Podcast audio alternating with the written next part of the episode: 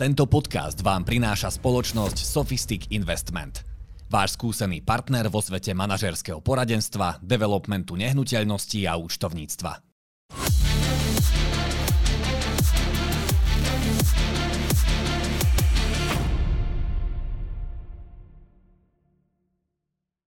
V poradí tretím človekom, ktorého budeme spovedať v rámci podcastu BB Hockey je kondičný tréner našich baranov Juraj Havír. Ahoj.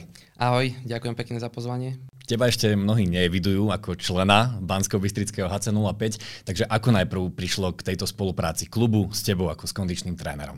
Tak stalo sa to asi 3 mesiace dozadu, kedy ja som bol v svojej domovskej posilovni vo Fit Factory v Nemciach a mal som na starosť troch mladých hokejistov v rámci ich letnej kondičnej prípravy. No a po tréningu prišiel za mnou Julius Koval a oslovil ma, či by bola možná z mojej strany takáto spolupráca. No a samozrejme je to ponuka, ktorá sa neodmieta, čiže bol som hneď za a potom už sa dotiahli ostatné veci. Ale pre teba je to prvý hokejový tím. Áno, áno, pre mňa je to prvý hokejový tím, predtým som mal na starosti, spomínam, tie letné prípravy vo Fit Factory v Nemciach a teraz som u Baranov. Ako trojnásobný majster na úvod, to je celkom výzva. Áno, určite, ale tak uh, bol som oslovený samozrejme aj Romanom Švantnerom, ktorý je môjim mentorom a beriem to tak, že neposlal, neposunul by ma do niečoho, keby si nebol istý, že to nezvládnem. A možno, aby si ľudia vedeli predstaviť aj tú tvoju prácu ako kondičného trénera mimo hokeja, kde to začalo? Začalo to všetko štúdium, štúdium na vysokej škole, na Univerzity Mateja Bela, kedy som vlastne nastúpil ako učiteľ telesnej výchovy a tréner špecializácií kondičný tréner. No a postupne sa mi začali vytvárať ponuky. Začínal som ako kondičný tréner plavcov a neskôr to bol ako kondičný tréner triatlonu No a postupne som prišiel... Hokej je dosť odbočka. Áno, áno, tak vlastne kondičný tréner by sa mal venovať všetkým športom. Ono základ silový, uh, nebojím sa povedať, že je viac menej rovnaký, ale potom samozrejme každý iný šport má svoje špecifika. No a potom som začal vlastne v Nemciach u doktora Švantnera. No a neskôr sa začali posúvať takéto ponuky. Veľmi zaujímavé. A väčšia škola bol doktor Švantner alebo škola UMB? to je ťažká otázka, ale uh, povedal by som, že bolo to niečo medzi. Taká diplomatická odpoveď. Ale Rozumiem, všetko, ale tak tá skúsenosť je neprenosná. Sa, samozrejme, Roman Švantner je veľký odborník a, a veľmi, som veľmi vďačný za to, že spolu môžeme spolupracovať. Tak teraz už poďme k tej letnej príprave. Koľko hráčov sa do nej zapojilo a v akom časovom úseku bola? Zapojila sa do nej 12 hráčov a bola, bolo to vymedzené na 8 týždňov. To znamená nejaké 2 mesiace a 2 týždne, ak dobre dátam a boli prioritne rozdelené na dva týmy. V jednom týme boli brankári, tým som mal zvlášť a v druhom týme boli ostatní hráči. Čiže tak.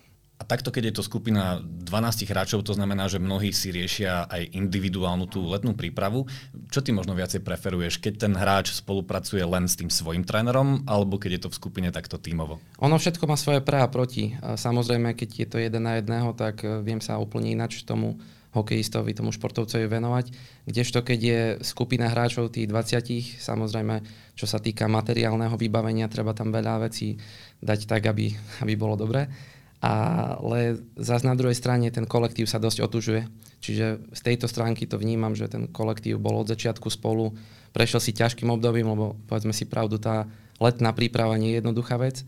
No a tak by som to asi uzatvoril, že všetko má svoje pre a proti keď už hovoríš o kolektíve, tak boli tam hlavne samozrejme mladí chalani, ale bol tam naopak aj Ivan Ďatelinka. I vidno ten rozdiel, ako k letnej príprave pristupuje ten mladý hráč a ako hráč, ktorý už má 20. letnú prípravu?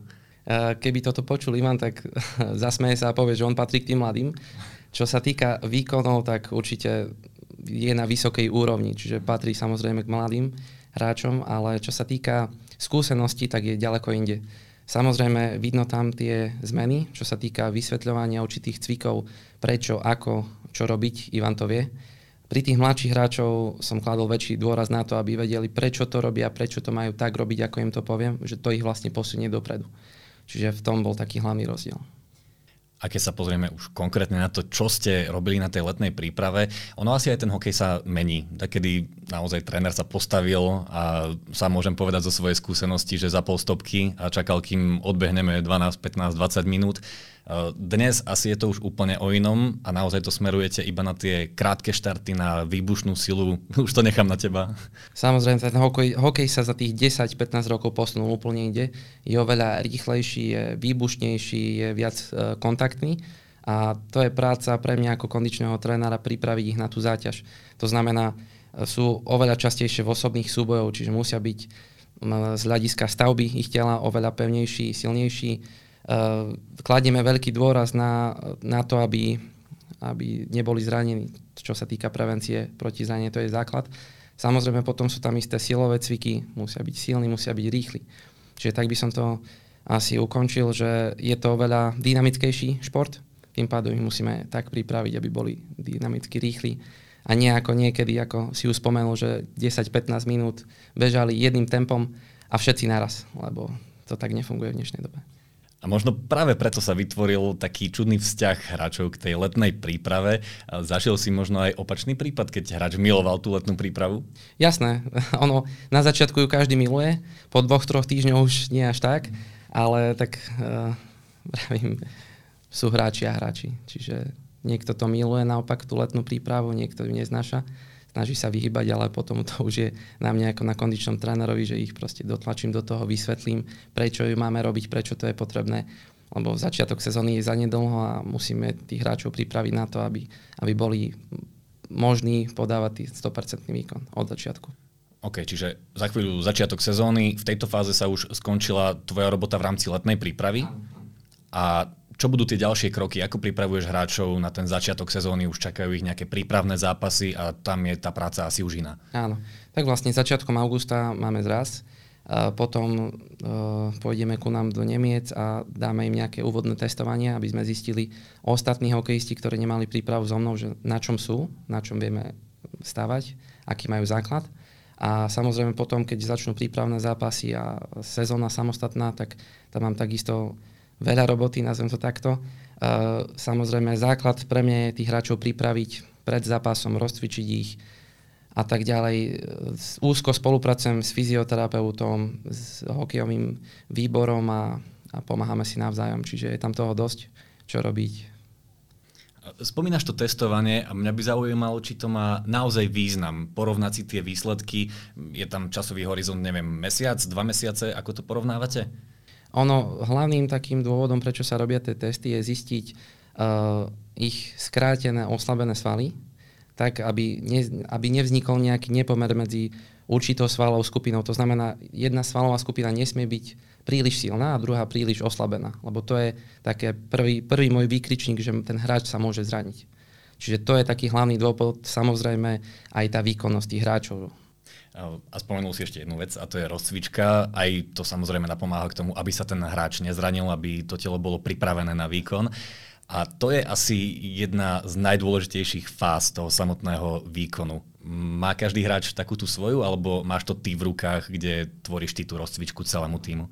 Povedal by som, že mám to ja v ruke a stojím si za tým, tak by to malo byť, lebo všetko má svoju postupnosť. Samozrejme, Uh, netreba tam skákať z jednej veci na druhu. Vravím, tých 10-15 rokov dozadu sa rozcvičovalo úplne ináč, ako je teraz. Teraz pozeráme na to z hľadiska pohybových vzorov, z hľadiska pohybov a nie konkrétnych svalov. Čiže nestačí rozcvičiť si jeden sval, musíme rozcvičiť celú skupinu svalov a na to dbáme. Kto je najväčší pedant v tej rozcvičke? Najväčší pedant, je ich dosť, teda kapitán Ivan Detelinka, musím ho spomenúť, je, je veľký profesionál a naozaj klobúk dole pred ním, ako, ako to všetko vedie, vedie tých hráčov do toho, samozrejme so mnou, ale tak jeho by som spomenul. A keď už prejdeme potom k tej sezóne, v čom tam spočíva práca kondičného trénera, pretože tam už je nejaký ten zápasový rytmus, cyklus tréningov, ale asi je to denodenná práca. Určite. Je to hlavne spolupráca s hlavným trénerom, a treba pozerať na to, aký, aký stav majú tí hráči. To znamená, keď sú príliš unavení, treba sa pohrať tým tréningom a, a vždy je to o komunikácii s fyzioterapeutom, či už sú to potom nejaké individuálne tréningy s hráčmi, ktorých treba nejak, nejak e, spevniť z hľadiska fyziológie a tak ďalej. Čiže je to o komunikácii. Do toho všetkého asi spada aj strava. Ty riešiš s chalami aj stravu? Stravu som momentálne neriešil, ale samozrejme riešime uh, výživové doplnky a také základné veci by som s nimi prešiel, kedy správne načasovať, čo jesť, kedy jesť, či pred tréningom. Samozrejme pred tréningom, pred zápasom je dôležité ostať hydratovaný, kdežto po tréningu je na čase zaradiť čo najskôr nejaké proteíny alebo nejaké látky, aby im to urýchlilo regeneráciu. HT05 má nové vedenie, do čoho spadáš teda aj ty ako nový člen. Už sa tvoria tie nové vzťahy a nové spolupráce, nejaké to fungovanie, ktoré nastavujete? Začínajú sa vytvárať takú najväčšiu zmenu, ako som ja zatiaľ zacítil, tak e, veľa vecí sa tam mení v šatni. Uh, myslím z toho hľadiska, že sa popresovali určité veci, vymaľovalo sa to tam, čiže je to zaujímavé a som zvedavý, ako to bude pokračovať ďalej. A teším sa na ďalšiu spoluprácu s nimi. Na nejaké tie očakávania, akorát zatiaľ sa to asi nedá po, po tej letnej príprave usudzovať, že nakoľko už funguje ten kolektív a tak, predsa len bolo to 12 chalanov, ale asi nejaká tá atmosféra tam už je. Tak z môjho pohľadu je atmosféra zatiaľ super, keďže pribúdajú stále noví hráči a, a sú to kvalitní hráči, tak e, nebojím sa povedať, že máme tie najvyššie ciele a teším sa na naše víťazstva. Ďakujem veľmi pekne.